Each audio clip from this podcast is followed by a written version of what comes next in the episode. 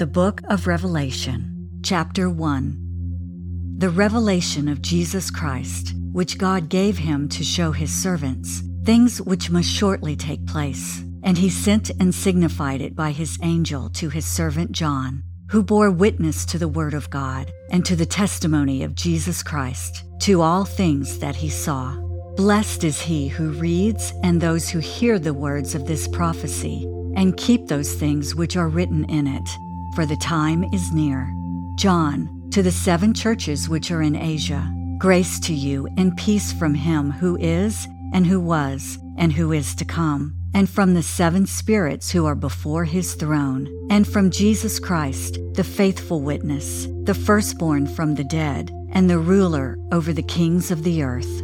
To him who loved us and washed us from our sins in his own blood, and has made us kings and priests to his God and Father, to him be glory and dominion forever and ever. Amen. Behold, he is coming with clouds, and every eye will see him, even they who pierced him, and all the tribes of the earth will mourn because of him. Even so, Amen. I am the Alpha and the Omega, the beginning and the end, says the Lord, who is, and who was, and who is to come, the Almighty.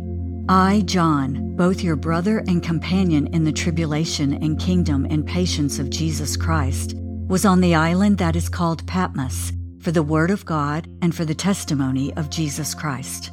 I was in the Spirit on the Lord's day, and I heard behind me a loud voice, as of a trumpet, saying, I am the Alpha and the Omega, the first and the last. And what you see, write in a book, and send it to the seven churches which are in Asia, to Ephesus, to Smyrna, to Pergamos, to Thyatira, to Sardis, to Philadelphia, and to Laodicea. Then I turned to see the voice that spoke with me, and having turned, I saw seven golden lampstands.